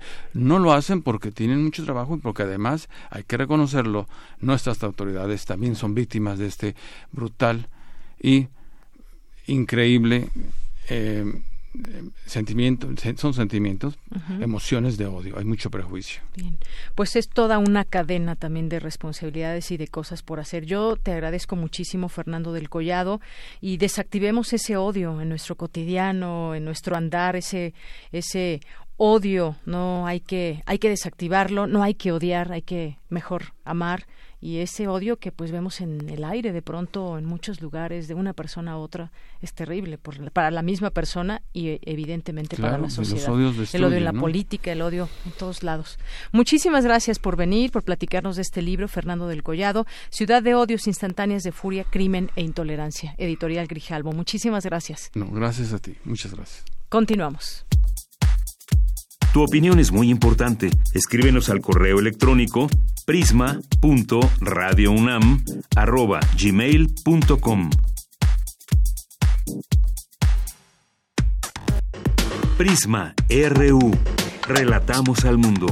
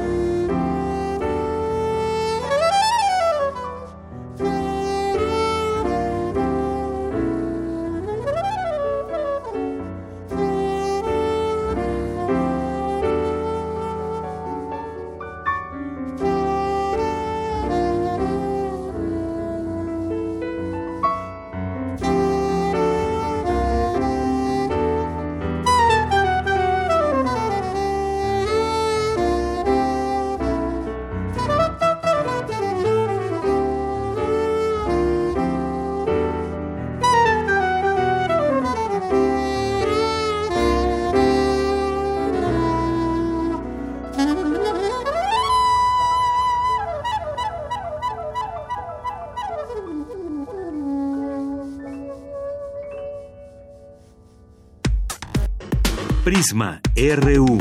Relatamos al mundo. Queremos escuchar tu voz. Nuestro teléfono en cabina es 55 36 43 39.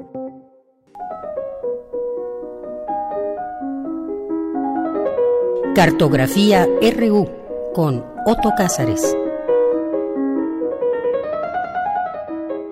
Bueno, pues ya estamos aquí en la cartografía RU como todos los lunes con Otto Cázares. ¿Cómo estás, Otto? Mira, mi situación emocional ahora es paradójica porque, como siempre, me produce placer saludarte a ti saludar a los que nos escuchan, pero Estoy triste por la muerte de Gilberto Aceves Navarro, precisamente en el momento en que me senté a tratar de escribir o de urdir alguna reflexión en torno a los acontecimientos del impresentable Piñeira en Chile, lo que ocurre en, Ecuador, lo que ocurre en Siria, en el momento en que senté determinado a escribir alguna reflexión acerca de la muerte de el gran crítico Harold Bloom, de repente me entero de la muerte de Gilberto Aceves Navarro a las 11 de la noche ayer y la tristeza en mí fue profunda eh, porque fue mi maestro y quiero hablar acerca de él eh, y me hizo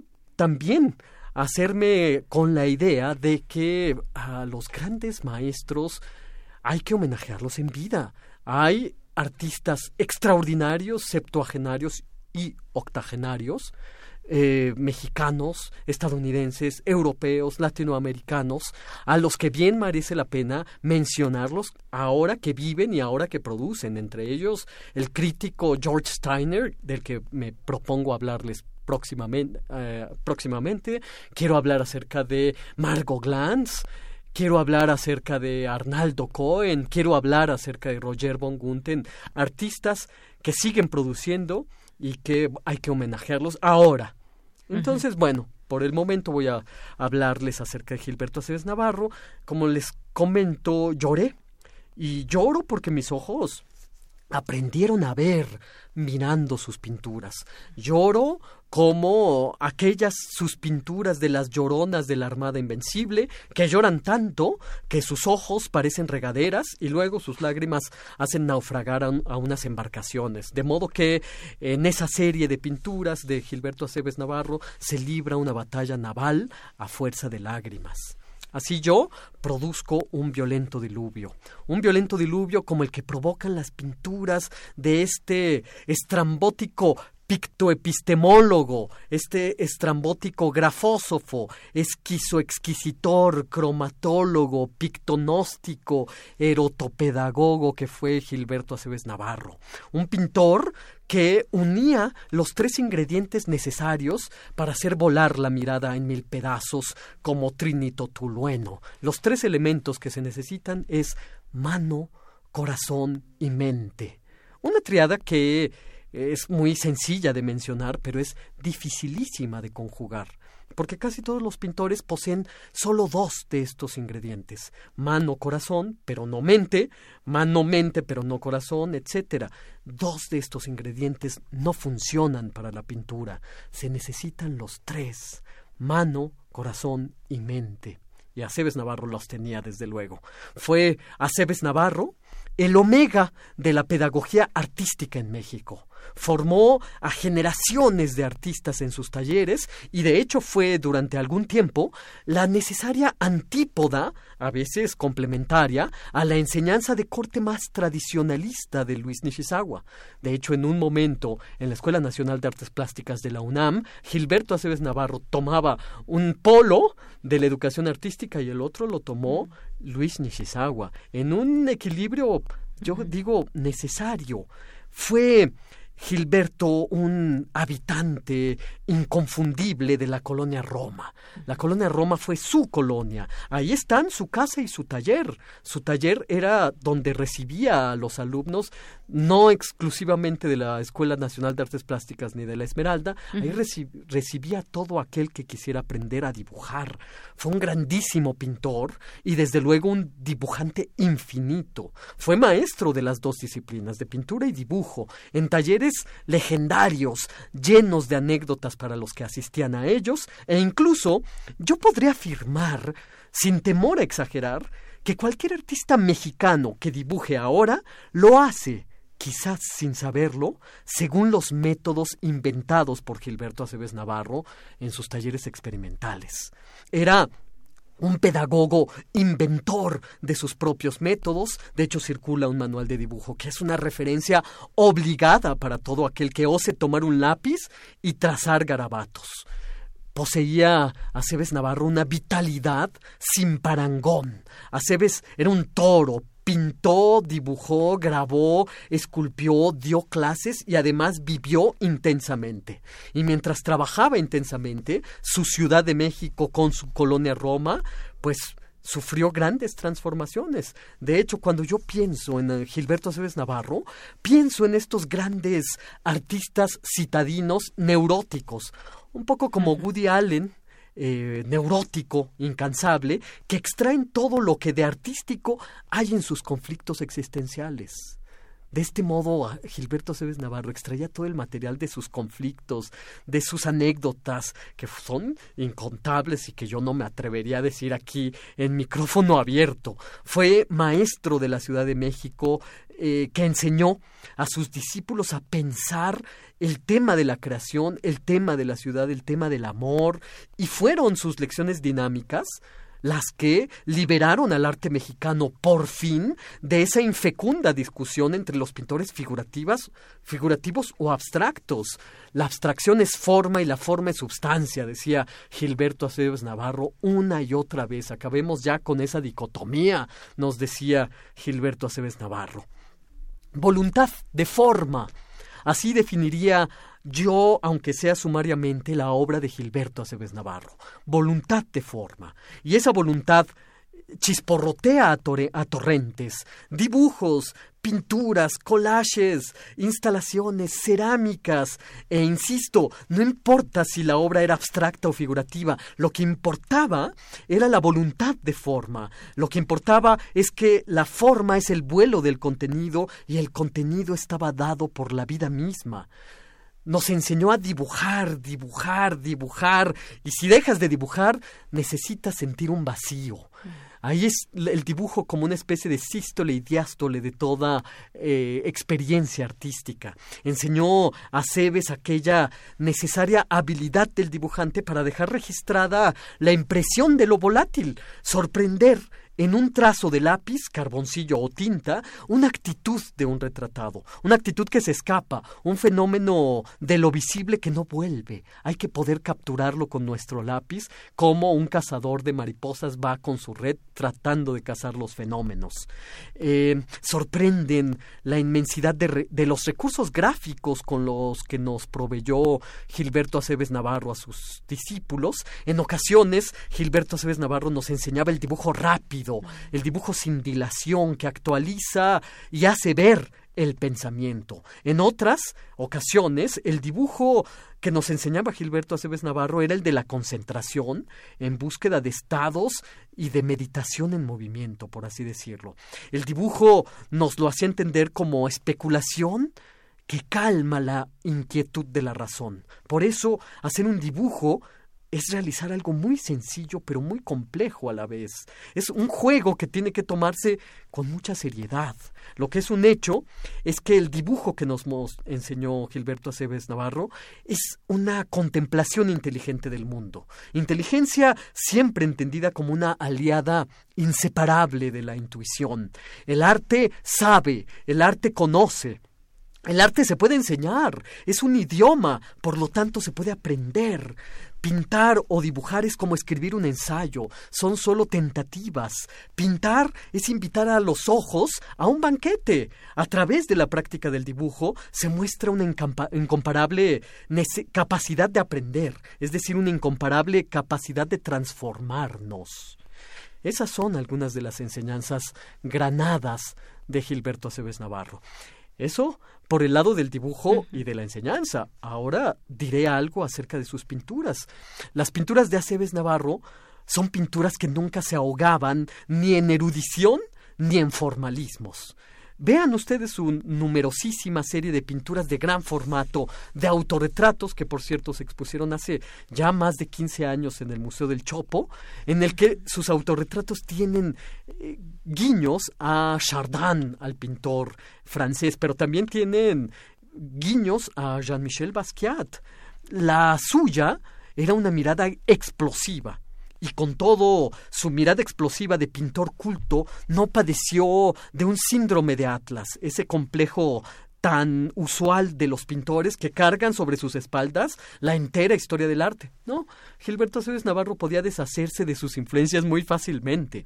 De hecho, la compleja genealogía de su artisticidad, de su, de su vista, viene, yo diría, de Vincent Van Gogh, viene de Picasso, viene de Jean Dubuffet, viene de Rufino Tamayo y de Siqueiros, que fueron sus maestros. De hecho, fue Aceves Navarro colaborador de Siqueiros hasta que Siqueiros lo expulsó. Era tan rebelde para todo lo que tuviera que ver con el poder, el mercado y todo lo todo eso Aceves Navarro que Siqueiros terminó corriéndolo del equipo de su equipo de trabajo su clarividencia de pintor parece que toca con los ojos. Esta es una idea que le debo al maestro en historia, Daniel, amigo mío, que dice es que eh, Aceves Navarro pinta, eh, cuando pintaba tocaba con los ojos. Yo digo que eh, Gilberto Aceves Navarro padecía de un horror vacui, es decir, horror al vacío. Pintó todas las superficies que encontraba no dejó superficie sin pintar, fue un cromatólogo, es decir, poseyó una ciencia misteriosa de la pintura y del color, una ciencia que no todos los pintores poseen y que eh, poseyéndola, lo aúna con Tiziano, con Pontormo, con Andrea del Sarto, con Watteau, con Monet, con Gauguin, con Paul Klee, que fueron los grandes cromatistas de la historia de la pintura. Recuerdo así abuela pluma radiofónica esos naufragios ocasionando esas lágrimas que surgen a borbotones de las de los lagrimales de las lloronas de la Armada Invencible, en colores dorado y azul, azul verdoso. Había en esas pinturas una mujer en el extremo inferior que amamanta el suelo con su llanto, como las mujeres de Rubens que se hincan en el piso para amamantar a sus lobesnos. Recuerdo también sus pinturas de poemas florales, una serie de pinturas con colores violáceos, negros, rosas. Recuerdo también sus estrambóticas variaciones sobre Felipe segundo, con salvajes colores, colores caca, yo diría, arrojadas con manchas eh, obscenas, eh, practicaba la pintura de acción con la genialidad eh, turgente del vómito. Recuerdo sus pinturas como como si fueran comentarios a las obras de Van Gogh. Tienen su cromatismo, tienen su intensidad, pinturas que tienen apariencia de notas de al pie de página de la obra de Vincent Van Gogh. Recuerdo también las pinturas de caminantes con pies gigantescos, caminando ante la caída del sol, el atardecer es entendido como una figura y la figura es entendida como atmósfera, luego recuerdo un unicornio atrapado por un helicóptero, todas estas llenas de imaginación, llenas de voluntad de forma, pinturas que a veces resultan agresiones al ojo, como inyecciones, con dorados, con verdinegros. Eh, la figura las resuelve con garabatos al estilo de Rembrandt. A veces deja sus pinturas con apariencia de bocetos, donde, eh, por ejemplo, yo recuerdo una pintura de título Cumbia en la colonia Roma. Es un cuadro al encausto de Yanira, eh, en el que la pintura es la expresión misma del baile. ¿Cómo es posible que una imagen puede pueda, bailar? Y eso ocurría con las pinturas de Gilberto Aceves Navarro. Luego había un contrapunto triste en la obra de Gilberto Aceves Navarro, una serie de título Ahora que estoy viejo, te escribo cartas mamá, que es una colección de dibujos rotos, rotos por él y dispuestos en sus exposiciones así, rotos, un montículo de papeles rotos para su madre, que era cantante de ópera, por cierto. En fin, eh, la absoluta y magistral movilidad, el desplazamiento y la maleabilidad de la forma es lo que vemos en la obra de Gilberto Aceves Navarro. Vemos la vida turgente de un héroe de las mil manos. Del mismo modo que hay un libro de Joseph Campbell que es el héroe de las mil máscaras, yo diría que Gilberto Aceves Navarro era el héroe de las mil manos ver la obra de Gilberto Aceves Navarro hacía surgir en los pintores jóvenes unos increíbles deseos de hacer, de pintar algo increíble. Esto era la fuerza germinativa de su obra. Una pintura es en realidad miles de pinturas, fallidas, afortunadas. ¿Qué importa? Es lo que nos enseñaba Gilberto Aceves Navarro. Lo que importa es la voluntad de forma. Importa que estamos aquí y que podemos contribuir con una pintura, una línea, un garabato. Y yo sé esto gracias a Gilberto Cebes Navarro. Y esto es lo que yo tengo que decir este lunes, 21 de octubre de 2019. Pues muchas gracias, Soto Cázares. Qué manera de contarnos, de acercarnos, todo lo que tú tuviste también oportunidad al ser tu maestro y este mundo de posibilidades que abren la pintura, en el dibujo. Muchas gracias por compartirlo, Otto. Porque tu opinión es importante, síguenos en nuestras redes sociales, en Facebook como Prisma RU y en Twitter como arroba PrismaRU. Queremos escuchar tu voz. Nuestro teléfono en cabina es 55 36 43 39.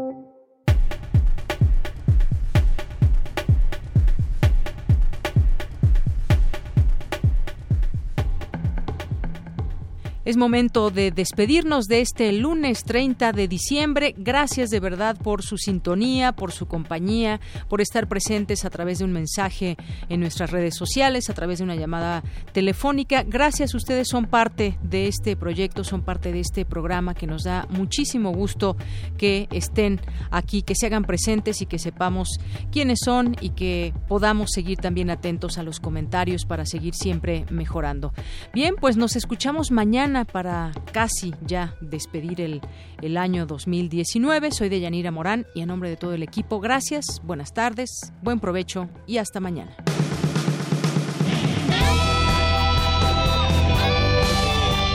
Prisma RU. Relatamos al mundo.